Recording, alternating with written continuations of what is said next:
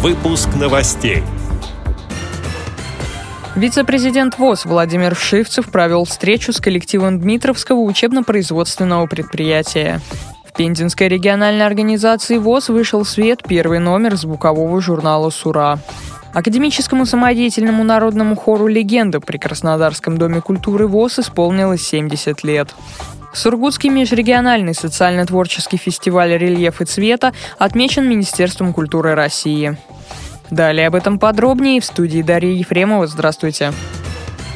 Вице-президент ВОЗ Владимир Вшивцев провел встречу с коллективом Дмитровского учебно-производственного предприятия ВОЗ. Член Комитета Государственной Думы по труду, социальной политике и делам ветеранов ответил на вопросы собравшихся. Они касались доступности инвалидов к объектам и сооружениям Дмитрова, тарифов за услуги ЖКХ, обеспечения санаторно-курортным лечением и других проблем.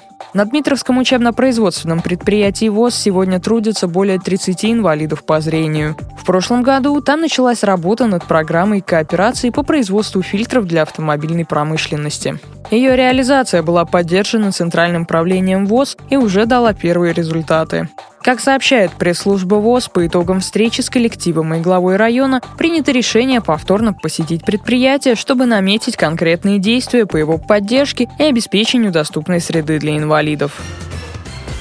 Пензе вышел первый номер звукового журнала «Сура». Его презентация прошла в специализированной библиотеке для незрячих и слабовидящих имени Лермонтова. В журнал вошли интервью с губернатором Пензенской области об итогах года литературы, краеведческие новости, проза и поэзия местных авторов а также журналистские публикации незрячих и слабовидящих жителей Пензы. Валерия Войлочникова, лауреата литературного конкурса Европейского союза слепых «Всемирное брайлевское эссе» «Онкио Брайль-2015» с повествованием «Жизнь с Брайлем» и Владимира Рогошкина, дипломанта международного конкурса «Филантроп» с произведениями «Горбун» и «Шарик».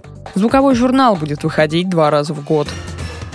Академическому самодеятельному народному хору «Легенда» при Краснодарском доме культуры ВОЗ исполнилось 70 лет. Профессиональный юбилей отмечает и его руководитель Юлия Зюльковская. Она руководит музыкальным коллективом 20 лет.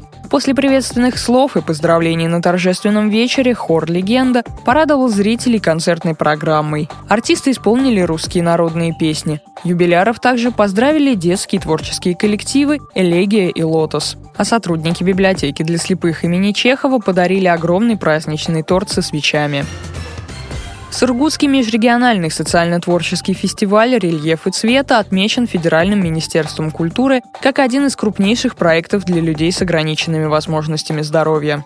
Он реализуется в галерее современного искусства «Стерх» с 2008 года и направлен на проведение выставок, творческих мастерских, концертов для широкой аудитории и для людей с проблемами здоровья. За годы реализации проект уже стал брендом галереи, признан модельным на уровне Уральского федерального округа и получил грант губернатора. Как рассказал председатель региональной общественной организации инвалидов по зрению Тифло Путь Сергей Филатов, главная идея которой следуют организаторы – преодоление барьера в общении между слепыми и зрячими.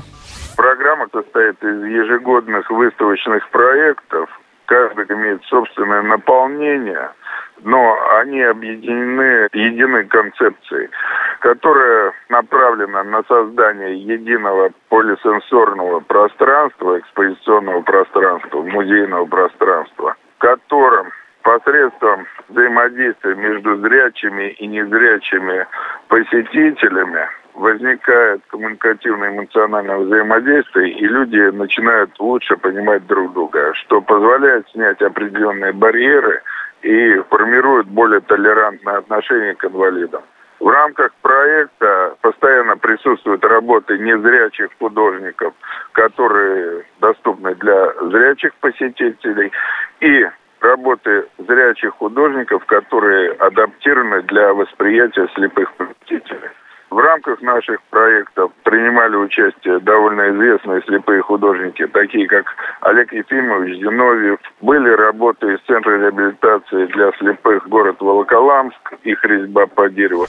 С этими и другими новостями вы можете познакомиться на сайте Радио ВОЗ. Мы будем рады рассказать о событиях в вашем регионе. Пишите нам по адресу новости собака ру. А я желаю вам всего доброго и до встречи.